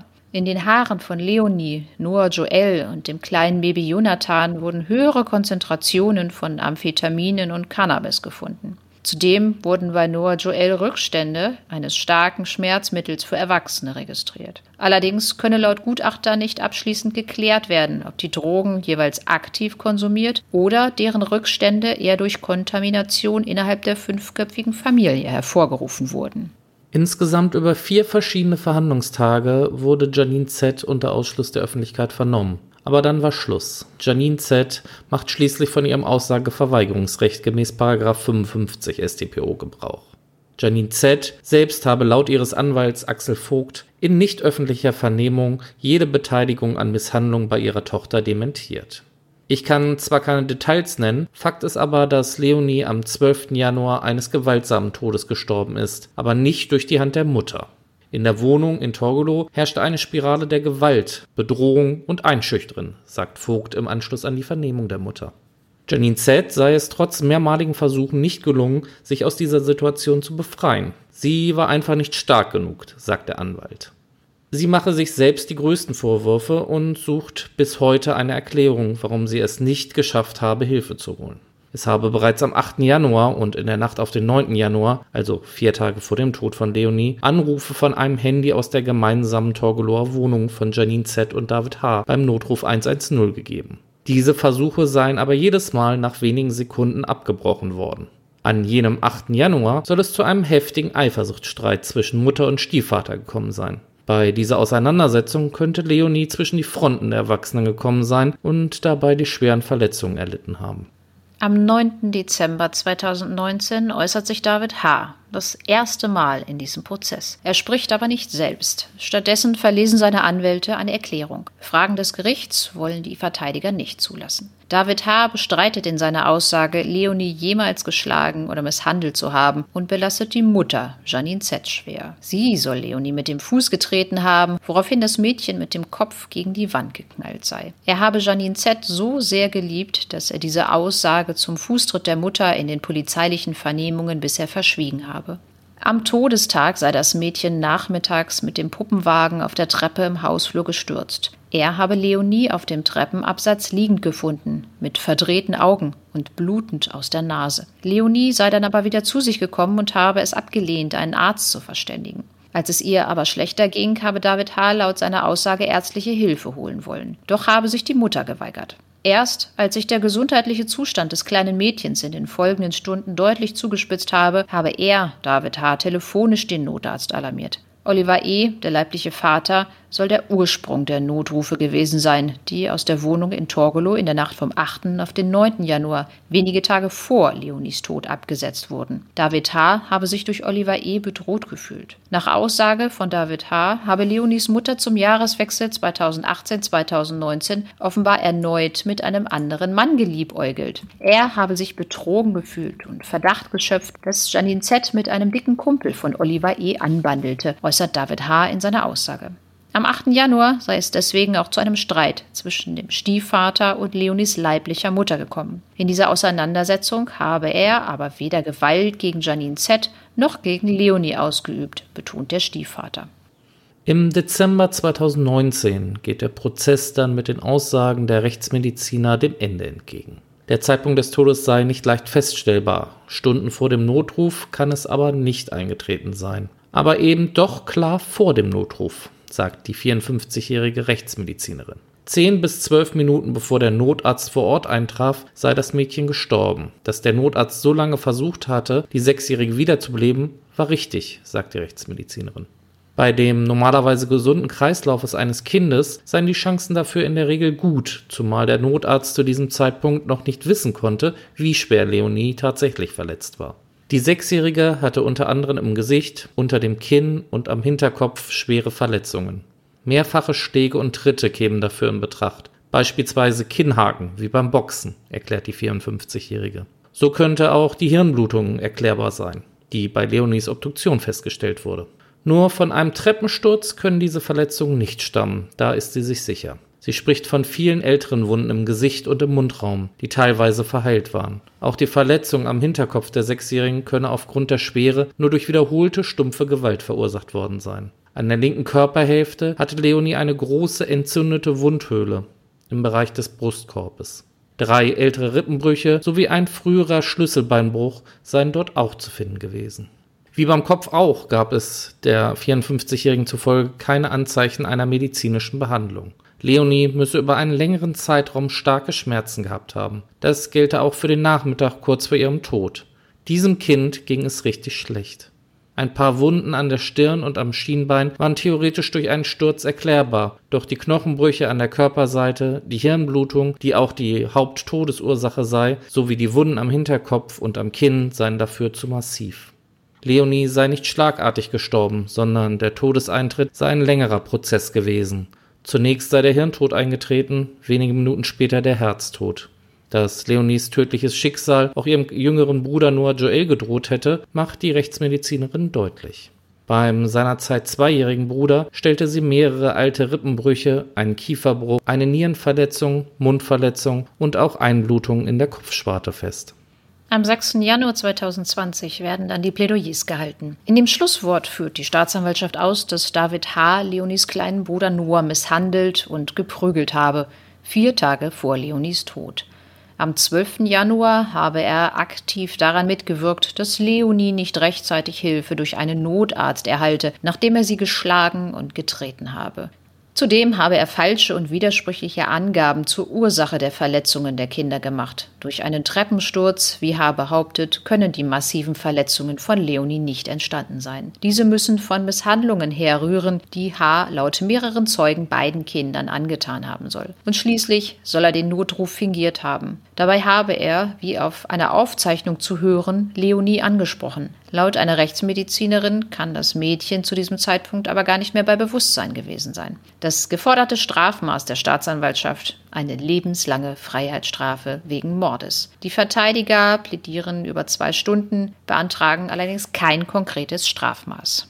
Am 9. Januar 2020 verkündet die Spurgerichtskammer ihr Urteil. David H. ist des Mordes durch Unterlassen schuldig. Er wird zu einer lebenslangen Freiheitsstrafe verurteilt. Das Landgericht Neubrandenburg zeigt sich bei der Urteilsverkündung überzeugt davon, dass Leonie an den Folgen gezielter, massiver, stumpfer und mehrzeitiger Gewalteinwirkung, vor allem am Kopf, starb. Es gab kaum eine Körperstelle, an der die Rechtsmediziner keine Verletzung fand sagt der Vorsitzende. Und man müsse beachten, dass Leonie allein in ihrem Zimmer starb. Vieles konnten wir nicht aufklären, doch was aufgeklärt werden konnte, reiche, um genügend Licht ins Dunkel dieses Todesfalls zu bringen. Leonies leiblicher Vater war nach der Verkündung des Urteils sichtlich bewegt. Es gab gar keinen Treppensturz, davon ist das Gericht überzeugt. Janine Z. wollte Leonies Stiefvater verlassen, als die Mutter am 12. Januar zum Einkaufen ging, wollte Leonie auch aufbrechen, womöglich aus Angst, mit dem laut Gericht gewalttätigen David H. allein zu sein. Das Mädchen zog sich an, verließ die Wohnung, wurde aber von David H. wieder reingeholt. Jetzt erfolgte eine Bestrafungsaktion, das, was Leonie auf sich zukommen sah, erklärt der Vorsitzende über die extreme Gewalt, die der 28-Jährige dem kleinen Mädchen schließlich antat und an deren Folgen die Sechsjährige später starb. Als Janine Z. an Leonies Todestag ihre Tochter beim Baden unbekleidet sah, flehte sie laut des Gerichts darum, dass David H. den Arzt ruft. Denn er nahm ihr Handy weg. Er habe ihr einen Notruf vorgespielt. Er tat so, als habe er Hilfe geholt, doch bei der Rettungsleitstelle ging kein Anruf ein. H. wollte so die Misshandlungen vertuschen. Das ist ein Mordmerkmal. Erklärt der Richter in seiner Begründung. Erst zwei Stunden später, als Leonie in der allerletzten Phase ihres Todeskampfes war, habe ihr Stiefvater wirklich Hilfe gerufen und einen Notarzt alarmiert. Während des Telefonats mit der Rettungsleitstelle habe H. simuliert, dass das Kind bei Bewusstsein sei. Da war Leonie jedoch schon tot. Die Rettungskräfte kämpften dennoch etwa 45 Minuten um das Leben des Mädchens, bis der Notarzt den Tod feststellte. Damit haben wir den vollendeten Mord, erklärt der Richter. Dabei war H. mit so viel krimineller Energie aktiv, dass keinerlei strafmildernde Umstände in Frage kommen, heißt es dann zum Abschluss. Damit ist der Prozess aber nicht abgeschlossen, denn die Verteidiger legen gegen das Urteil Revision ein und so muss sich der Bundesgerichtshof mit diesem Urteil befassen. Während das Verfahren beim Bundesgerichtshof liegt, wird gegen Janine Z., die Mutter der getöteten Leonie aus Torgelow, Anklage erhoben. Die Staatsanwaltschaft wirft der 25-jährigen fahrlässige Tötung ihrer Tochter durch Unterlassen vor. In der Begründung der Anklage betont die Staatsanwaltschaft, die Angeschuldigte ist nach den nunmehr abgeschlossenen Ermittlungen hinreichend verdächtig, am Nachmittag des Tattages in Verletzung ihrer elterlichen Sorgepflicht es unterlassen zu haben, medizinische Hilfe für ihr Kind herbeizurufen, obwohl sie dessen erhebliche Verletzung erkannt hat und ihr die unterlassene Handlung auch möglich und zumutbar war. Bei rechtzeitiger ärztlicher Hilfe hätte Leonie die zuvor erlittenen Verletzungen überleben können. Bis zum 22. September 2020 lag noch kein Termin für die Hauptverhandlung gegen Janine Z vor. Allerdings verkündet der Bundesgerichtshof an diesem Tag seinen Beschluss. Darin heißt es, auf die Revision des Angeklagten wird das Urteil des Landgerichts Neubrandenburg vom 9. Januar 2020 aufgehoben. A. Im Fall 2b3 der Urteilsgründe, jedoch haben die Feststellungen zum äußeren Tatgestehen Bestand. Und B. Im Gesamtsprachenausspruch. Und dann folgt noch eine Ausführung zu den Kostenentscheidungen und dann heißt es unter Punkt 2, die weitergehende Revision wird verworfen. Oh, Nicole, das ist jetzt wieder so ein Bundesgerichtshofbeschluss. Das ist mir jetzt ein bisschen zu kompliziert. Aber, weißt du, was mir jetzt einfällt? Für solche Fälle haben wir doch jetzt mit Janina eine wundervolle Juristin, die uns doch vielleicht mal erklären kann, was jetzt dieser Beschluss genau bedeutet, oder? Hallo, ich bin Janina. Ich bin Juristin und ich blogge auf www.jurios.de über kurios Rechtsnachrichten. Chris und Nicole haben mich gefragt, ob ich ein Statement zu diesem Fall abgeben kann. Und das mache ich natürlich gern. Der juristische Knackpunkt im besprochenen BGH-Urteil sind die Mordmerkmale. Das Landgericht hat den Angeklagten wegen Mord durch Unterlassen verurteilt. Als Mordmerkmal wurde die sogenannte Verdeckungsabsicht angenommen. Dieses Merkmal setzt aber voraus, dass eine andere Tat verdeckt werden soll. Der BGH hat diese Verurteilung aufgehoben, weil das Landgericht gegen den Zweifelsgrundsatz verstoßen hat. Denn es fehlt an einer anderen Tat, wenn der Täter das Tatopfer zunächst mit Tötungsvorsatz misshandelt und es später unterlässt, die Rettung des Opfers einzuleiten. Ob der Täter schon bei der Misshandlung einen entsprechenden Tötungsvorsatz hatte, hätte das Landgericht deswegen feststellen müssen. Hat es aber nicht. Der BGH weist das Gericht außerdem darauf hin, dass die Richter das Mordmerkmal der niedrigen Beweggründe erörtern müssen, wenn sie den Tötungsvorsatz schon im Zeitpunkt der Misshandlung feststellen und nicht erst später. Niedrige Beweggründe sind solche, die sittlich auf tiefster Stufe stehen, durch hemmungslose und triebhafte Eigensucht bestimmt sind und deshalb besonders verwerflich und verachtenswert sind. Der BGH gibt dem Landgericht damit einen Wink mit dem Zaunpfahl, was sie in ihrem nächsten Urteil nicht übersehen dürfen. Vielen Dank. Am 19. Januar 2021 beginnt der zweite Prozess gegen David H. Genauer geprüft werden soll also die Motivlage. Auch Janine Z wird Anfang Februar 2021 noch einmal gehört, wieder unter Ausschluss der Öffentlichkeit. Am 15. Februar wird dann in dem viel kürzeren Prozess, da das Tatgeschehen ja rechtskräftig ist, nur noch die Sachverständige gehört. Die Staatsanwaltschaft fordert in ihrem Antrag erneut die Verurteilung von David H. wegen Mordes.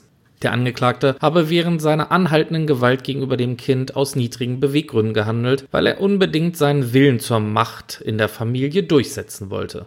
Lebensgefährtin und Kinder seien dabei sein Revier gewesen. Wegen Mordes käme daher nur eine lebenslange Freiheitsstrafe in Frage. Die Verteidigung des Angeklagten plädiert dagegen auf Körperverletzung mit Todesfolge, die mit fünf Jahren Freiheitsstrafe gesühnt werden müsse. Am 25. Februar 2021, also genau heute vor einem Monat, verkündete das Landgericht Neubrandenburg das weitere Urteil. Lebenslange Haft für David H. wegen Mordes durch Unterlassen. Der Vorsitzende Richter begründet, es war ein Verdeckungsmord durch Unterlassen. Der Angeklagte habe verhindern wollen, dass das Mädchen ihrer Mutter von den Misshandlungen erzählt, die er dem Kind zufügte und deshalb die medizinische Hilfe um Stunden verzögerte. Allerdings wird auch dieses Urteil noch nicht rechtskräftig. Anfang dieses Monats legt die Verteidigung erneut Revision ein und so wird sich der Bundesgerichtshof erneut mit dem Tod von Leonie befassen müssen. Wie ihr es von uns kennt, halten wir euch da natürlich auf dem Laufenden. Gegen die Mutter, Janine Z., ist bisher immer noch kein Hauptverhandlungstermin anberaumt worden und deswegen können wir euch leider noch nicht sagen, was aus diesem Verfahren geworden ist. Nicole, jetzt sind wir bei diesem doch sehr emotionalen und traurigen Fall erstmal am Ende gekommen. Es gibt jetzt zwei Urteile, zwei Entscheidungen. Das Tatgeschehen ist soweit ja relativ rechtssicher festgestellt worden. Was sagst du zu dem Fall? Boah, ich weiß gar nicht, wo ich da anfangen soll. Also, ja, du hast recht, der Fall war, fände ich auch sehr emotional. Ich, ich weiß gar nicht, was ich da am allerschlimmsten fand. Aber als ich jetzt auch zum Schluss so mal gehört habe, was die Rechtsmedizin da gesagt hat, was die Kinder die ganze Zeit schon erleiden mussten, so viele Knochenbrüche und Verletzungen und ich weiß nicht was. Das muss ja schon Wochen, Monate, Jahre, keine Ahnung, so gegangen sein. Und das ist, weiß ich nicht, ich glaube echt Versagen auf allen möglichen Ebenen gewesen. Also ich weiß nicht, bin da irgendwie echt total, ja, schockiert, dass, dass die so durch ja, durch, durch jedes Raster irgendwie so ein bisschen durchgefallen sind. Weil man hat ja jetzt auch zum Beispiel, wenn man kleinere Kinder hat, dann hat man ja dieses, dieses gelbe Untersuchungsheft und muss da alle Nase lang zum Kinderarzt und die gucken sich die Kinder an, wie die sich entwickeln und, und, und. Ich weiß nicht, ob da nichts passiert ist. Da waren ja die Leute vom Jugendamt und vom Kindergarten. Irgendwie hat das ja auch alles nicht so richtig geklappt und das sind irgendwie so viele Lücken, wo die so durchgerutscht sind. Was sagst du denn zu dem Fall? Mal so grundsätzlich. Das zeigt irgendwie, ich finde, das Scheitern auf ganz vielen Ebenen und zeigt wirklich an sehr vielen Stellen wirklich, wo unser System Lücken hat. Denn schau mal, alleine die Tatsache, dass sie jetzt, ich glaube, zwei oder dreimal umgezogen ist und dadurch dann halt andere Jugendämter zuständig waren hat der eine vom anderen nichts gewusst oder ja, ich sollte hier nur zu dem Tatort kommen, weil es wohl ein Mädchen die Treppe runtergestürzt ist und ja, die anderen Kinder gucke ich mir dann gar nicht erst an, weil da wird mir gesagt, die Mutter liegt mit denen im Bett und dann ist das für mich okay, wo ich dann auch denke, also die Frau ist doch Pädagogin die muss doch mal wissen, ich muss mich doch wenigstens mal vergewissern, was hier los ist. Und also, das war das Erste, was mich so richtig wahnsinnig an diesem Fall gemacht hat, diese Du meinst es die, die ABO-Mitarbeiterin, die für das Jugendamt tätig ist, ja. Genau, genauso damals diese Aussage ganz am Anfang des Falles, was wir euch vorgestellt haben, da von diesem Kreisjugendamt oder was es war, die dann gesagt haben, ja, pff, das, da gab es zwar mal eine Anzeige vor einem Jahr, aber wir haben da mal geguckt und war alles schick und dann haben wir die aber auch nicht mehr weiter beobachtet. Wie muss ich mir denn das vorstellen, wenn jetzt mal so jemand einen Vorwurf erhebt, dann gehe ich einmal hin und dann ist gut? Prüfe ich da nicht nochmal nach? Ich, ich kann mir das auch nur so erklären, dass die mittlerweile auch alle total überlastet sind. Und ich meine, wenn du, keine Ahnung, ich sage jetzt einfach mal eine Zahl, du hast da 100 Fälle und dann hast du bei einem mal nachgeguckt und hast so den Eindruck, ja, äh, scheint wohl ganz okay, dann bist du froh, dass du dich nur noch um 99 zu kümmern hast oder so. Ich, ich weiß es nicht. Ich kann es mir auch gar nicht vorstellen. Ja, und wenn wir dann weitergehen in der Geschichte, diese, diese Dame, die dieser Familie zufällig dreimal begegnet ist und wo es dann immer irgendwelche Streitigkeiten gibt, ja. mache ich da nichts. Ich sehe, das Kind hat ein blaues Auge, es gibt Gestrei mitten auf öffentlicher Straße und ich unternehme nichts. Ich verständige nicht mal die Polizei oder sag wenigstens mal hier, äh, irgendwas stimmt hier doch wohl nicht. Nee, das ist wieder boah, da könnte ich mich jetzt wieder richtig aufregen. Diese, das ist wieder dieses, ja, ich kümmere mich um mein Ding und alles andere ist mir egal. Das, das ärgert mich so richtig. Ja, also das finde ich ist auch so, vor allen Dingen, es ist ja auch eher eine, ich sage jetzt mal so eine kleinere Stadt. Das ist ja jetzt nun keine Großstadt wie Berlin oder Hamburg oder irgendwie sowas, wo du auch gar nicht so weißt, oh, was da für komische Leute rumlaufen. Ich finde, wenn, wenn das irgendwie immer noch mal so ein bisschen, so ein bisschen kleiner ist, da guckt man doch irgendwie noch mal so ein bisschen mehr hin und vor allen Dingen, weil sie hatte die ja auch schon mal gesehen und hat die halt wiedererkannt und also ich, wenn man, man kann ja immer so sch schlecht sagen, wie man selber da reagiert hätte. Wenn mir der Vater auch zu aggressiv einen Eindruck gemacht hätte, dann wäre ich da wahrscheinlich auch nicht hingegangen, weil ich habe da auch keine Lust, äh, von irgendwelchen Leuten da auf der Straße verprügelt zu werden. Aber dann kann ich wenigstens, hat jeder eigentlich doch ein Handy dabei, kann ich wenigstens mal die Polizei rufen und sagen so, ja, kommen Sie mal, hier ist irgendwie ein Familienstreit eskaliert und ich habe Angst um die Kinder. Das ist eigentlich das Wenigste, was man machen kann. Absolut. Das nächste dann diese Kita-Mitarbeiterin oder Kita-Leiterin. Ich weiß nicht mal, wem die Kinder gehören. Sowas erfrage ich nicht mal während so einer Eingewöhnungsphase ob das jetzt der leibliche Vater ist von dem Kind oder nicht. Und dann rufe ich mal an, wo die Kinder bleiben. Aber wenn die Kinder dann nicht kommen, boah, ist es mir halt auch egal. Und gibt da nicht irgendwie mal, was weiß ich, meinem, ich weiß jetzt nicht, was für eine Kita es war, entweder dem städtischen Träger oder dem kirchlichen Träger oder so mal eine Rückmeldung, dass hier Familie so und so hat zwar ihre Kinder angemeldet, aber die kommen nicht. Ist, was ist da los? Ja, die waren insgesamt nur acht Tage in der Kita, aber die könnten ja wenigstens beim Jugendamt denn da mal anrufen. Ich denke mal, der Kindergarten wird ja wohl auch mal beim Jugendamt da mal ein paar Ansprechpartner haben, irgendwie, wenn die auch mal Sachen haben, die denen so ein bisschen komisch vorkommen, ne? Die die da melden können. Ich finde, da sind so viele Sachen gescheitert. Das Jugendamt hat versagt. Die AWO-Mitarbeiterin an dem, an dem Todestag von Leonie hat versagt. Die Kita-Mitarbeiterin hat versagt. Die Tante, die die Familie auf der Straße gesehen hat, hat versagt. Meiner Meinung nach hat auch die Kinderärztin versagt, weil die hat sich dann auch damit abgegeben. Okay, Kind sollte zur U-Untersuchung kommen, gab keinen Impfausweis. Ja, dann pff, hake ich da aber auch nicht mehr nach, weil obwohl es ja immer von, wovon ist es denn? Vom Ministerium für Jugend, Soziales und ich war. Ja, ich meine, das kommt vom Sozialministerium, ja. Genau, und da gibt es auch jedes Mal so eine Karte, die man zurückschicken muss. Und wenn du dein Impfheft und dein U-Untersuchungsheft nicht vorlegen kannst, dann wird diese Karte nicht zurückgeschickt. Dass da aber auch keine äh, Schutzmechanismen gegriffen haben. Ja, ich, ich weiß nicht, man, man selber macht sich da immer voll den Kopf ja. drüber, dass das alles fristgerecht über die Bühne gehen muss, weil man dann auch immer denkt, so, oh Gott, oh Gott, was passiert da? Nehmen die mir mein Kind weg oder so? Aber pff, kannst du machen, was du willst. Alles in Butter. Ich, ich finde das unfassbar. Ja. Dann die nächste, die, die, das nächste, was daneben gegangen ist. Du, du ziehst dir jetzt so richtig vom Leder, ne? Ich merke das schon. Aber mach mal, mach mal weiter.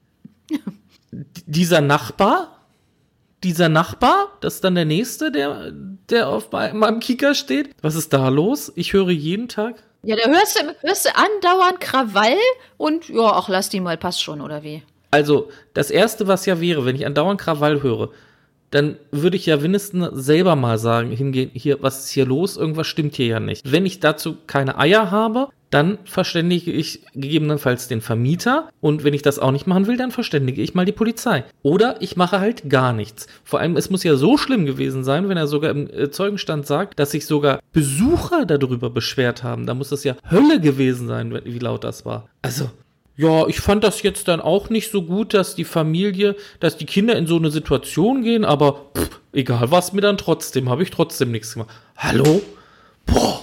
Also das, das würde mir auch, gerade wenn ich weiß, da sind ganz kleine Kinder da, gerade das würde mich, glaube ich, echt so, ja, so, so hellhörig machen, dass ich dann dann auch, ich meine, wenn, wenn du weißt, was weiß ich, da ist irgendwie ein Paar und du denkst dir vielleicht auch so, naja, wer weiß, ob die irgendwie hier Alkoholiker sind oder Drogen nehmen und dann, naja, dann zoffen sie sich halt mal oder so. Pff, genau, das sind Erwachsene. Denkt man, genau, dann denkt man sich vielleicht auch, naja, ist Erwachsene, dann lass mal, ja, passt schon irgendwie. Aber ja, wenn ich weiß, dass da so kleine Kinder mit bei sind, man, da kann ich doch nicht andauernd irgendwie immer nur hören, dass da irgendwas nicht stimmt und dann mache ich einfach das Radio lauter oder den Fernseher an. Hatte ich die Geschichte mal erzählt, wo wir hier mal ein Karaoke-Spiel gespielt haben und wo die Nachbarn dann, dann irgendwie einen Tag später gefragt haben, ob irgendwas los wäre. Irgendjemand hätte die ganze Zeit geweint.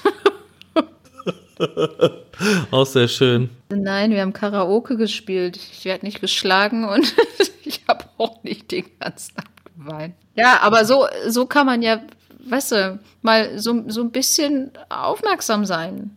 Ja. Oh, also dieser Fall, der, der, der, der macht mich so wütend und traurig zugleich, das ist unfassbar. Also, wir haben ja in unserer Zusammenfassung des Falls haben wir ja als die Gerichts als die Rechtsmedizinerin, die sollen ja nicht Gerichtsmediziner mehr genannt werden, es sind ja Rechtsmediziner, die ja nicht nur für das Gericht arbeiten, deswegen sind es auch Rechtsmediziner. Ja, sie sollen ja auch unparteiisch sein und nicht für das Gericht.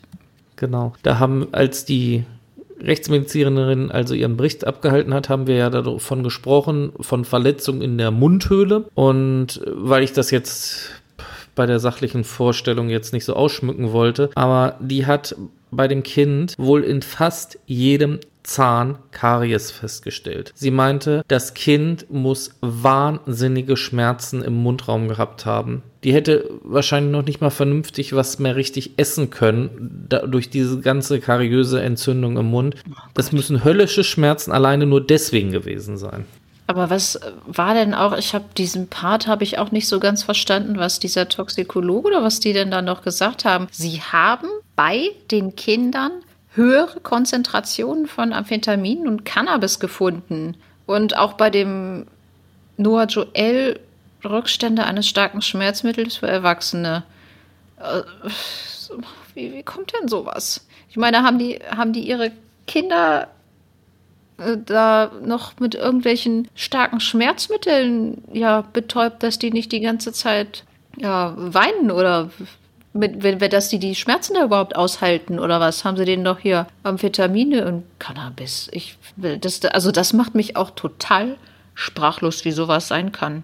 Also gut, bei ähm, das, das konnten sie ja nicht richtig feststellen mit den Amphetaminen und mit dem Cannabis, ob sie das ihren Kindern halt gegeben haben oder ob es halt durch die Familie gewesen sein, weil du kannst ja, ich sag mal, Amphetamin, wenn, äh, wenn das zerbröselt oder sowas und das Cannabis, das kann sich ja auch in Partikel verteilen, dann atmest du es ein und dann hast du es halt auch im Organismus und so weiter. Das konnten sie ja nicht klären, aber das mit den Schmerzmitteln, ja, ich kann es mir auch wirklich nur so vorstellen, dass die beiden wahrscheinlich überhaupt keinen Plan von ähm, Kindererziehung hatten. Und ja, wie ganz am Anfang, wo die ähm, Haftrichterin bzw. Ermittlungsrichterin ja in ihrer Ausnahme, Aussage gesagt hat, ja, ist ja nicht mein Kind, genau das wird David H. wahrscheinlich auch gedacht haben, ist doch egal. Weil bei diesem, äh, bei dem kleinen Baby, da wurden ja keine Verletzungen festgestellt.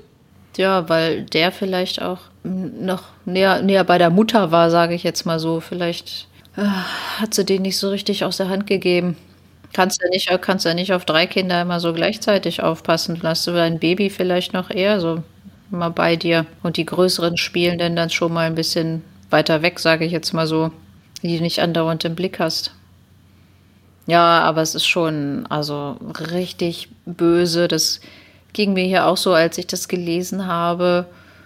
Und sind immer noch schlimmer und noch schlimmer und noch schlimmer. Und ich habe ich hab auch immer gedacht, sag mal, da muss doch mal irgendeiner, muss doch da mal äh, hingeguckt haben oder mal richtig aufgepasst haben und da muss doch mal irgendwo was passiert sein. Aber nein, da hast du denn dann immer, oh ja, hier, ah, Jugendamt, oh, Kinderarzt, ah, nein, äh, hm, alles irgendwie sich immer so in Sand aufgelöst. Und das finde ich halt so wirklich, wirklich tragisch.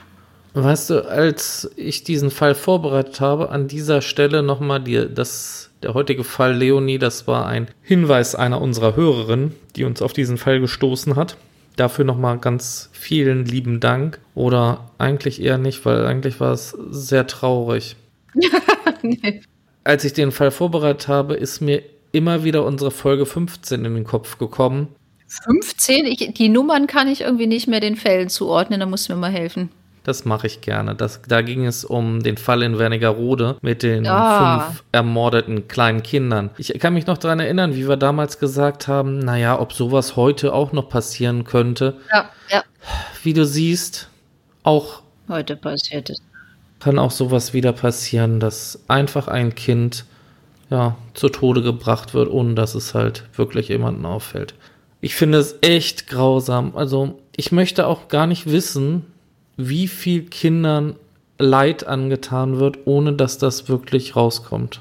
Ja, mit Sicherheit sehr viel mehr. Kindern, als, äh, als man das aufdecken kann. Wenn das vielleicht, ja, so ist, dass da mal was passiert und es sind keine schlimmen Sachen, ja, denn ich glaube, ich glaube man, man kriegt nicht immer alles mit, was hinter verschlossenen Türen in den Familien passiert. Aber wenn das so solche Ausmaße annimmt wie bei der Familie, da, das darf einfach nicht passieren, dass sowas unentdeckt bleibt und dass irgendwie alle, ich weiß nicht, überlastet sind oder nicht genug hinschauen. Und das ist, finde ich, auch echt ein Unding. Richtigen Vorschlag habe ich allerdings auch nicht zur Besserung, weil eigentlich denke ich mir auch, das, was wir ja gesagt haben, sind schon so viele, ja, Sicherungen immer so eingebaut. Normalerweise hätte Leonie, die war doch von ihrem Alter auch so, dass sie eigentlich Vorschulkind war. Ne? Es besteht ja eigentlich eine Vorschulpflicht, dass sie da auch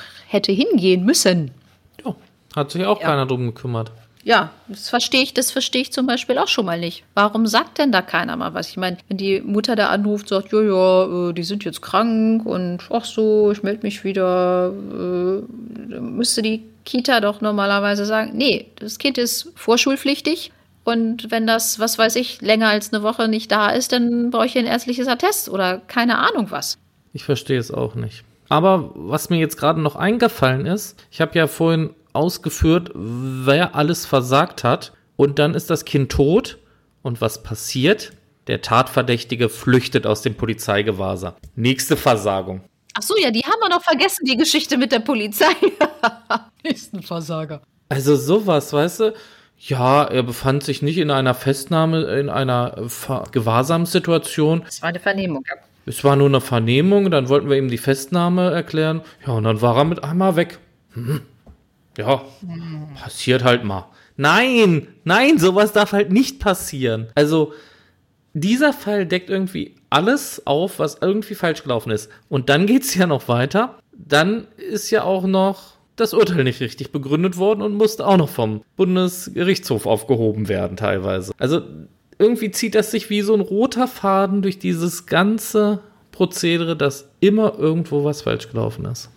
Ja, ich ich suche auch gerade nach irgendjemanden in dem in der Geschichte. Ich glaube, der Notarzt, der die wiederbelebt hat, der hat alles gegeben oder auch die RTW-Besatzung.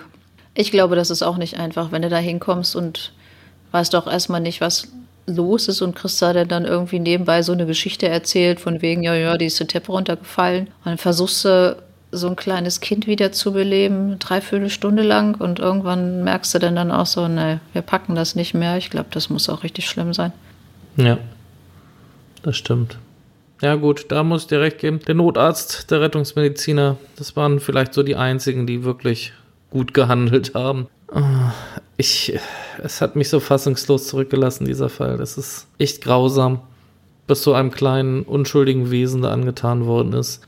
Ja, und vor allen Dingen auch so, so dieser lange Leidensweg ja auch. Es ist ja nicht einfach nur so, dass das einmal war, so nach dem Motto, ach naja, der hat sie vielleicht wirklich einmal zu doll geschlagen oder hat sie vielleicht auch, äh, keine Ahnung, was da nun genau alles passiert ist. Ich will es mir auch gar nicht, ich möchte es eigentlich auch gar nicht wissen, weil ich das irgendwie total grausam finde. Aber es ist ja so eine lange Geschichte, dass die auch gesagt haben, ja, die müssen so unendliche Schmerzen gehabt haben, schon so eine lange Zeit. Das finde ich auch so tragisch daran. So eine lange Leidenszeit. Wie sagt man dazu? Leidensweg? Leidensweg, ja. Ich denke mal, ein Leidensweg ist genau das richtige Wort dafür.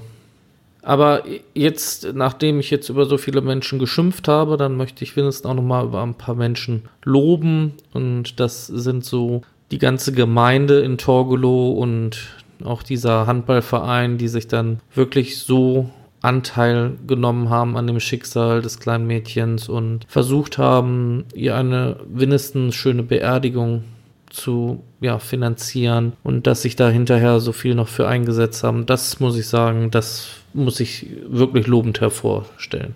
Genau, das finde ich auch sehr, sehr lobenswert, dass man sich da so für engagiert und das auch weiter noch macht in Zukunft. Das haben Sie ja gesagt, wollen Sie.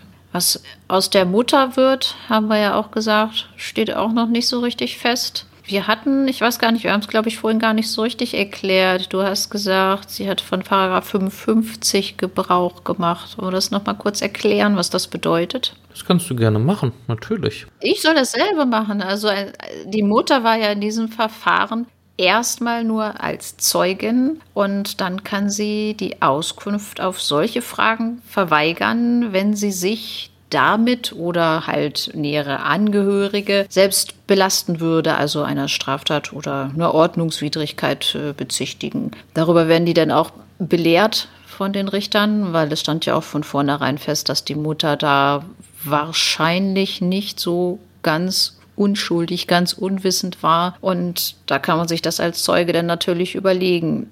Sage ich was aus oder ist es besser für mich, nichts auszusagen? Ja, genau. Und ich denke mal, irgendwann nach den, was wir angesprochen haben, vier Verhandlungstagen, da war es, denke ich mal, auch für sie zu viel. Und dann hat wahrscheinlich auch ihr Anwalt ihr gesagt, so, wir sagen jetzt nichts mehr. Wir berufen uns jetzt auf Paragraph 55, Auskunftsverweigerungsrecht und sagen jetzt nichts mehr zu der Sache, damit jetzt da mal ein bisschen Ruhe reinkommt. Allerdings in diesem zweiten Prozess, der in der Zeitung immer interessanterweise als Revisionsprozess bezeichnet wurde, ich konnte mir überhaupt nicht erklären, warum, aber okay, da hat sie dann ja trotzdem nochmal ausgesagt, aber wie gesagt, das Tatgeschehen an sich ist ja festgestellt. Es geht ja so gesehen nur darum, die Umstände, ja. Genau, die näheren Umstände. Was es natürlich auch noch gibt, vielleicht können wir das in dem Zusammenhang nochmal sagen, es gibt ja nicht nur die Möglichkeit, dass man da die Auskunft verweigert, wenn man sich selbst belastet, sondern auch, dass man komplett halt die Aussage verweigern kann, wenn man aber mit dem Angeklagten irgendwie verwandt ist oder verlobt oder verschwägert oder sowas. Aber das war bei ihr ja nicht der Fall. Also die waren jetzt ja nicht verheiratet.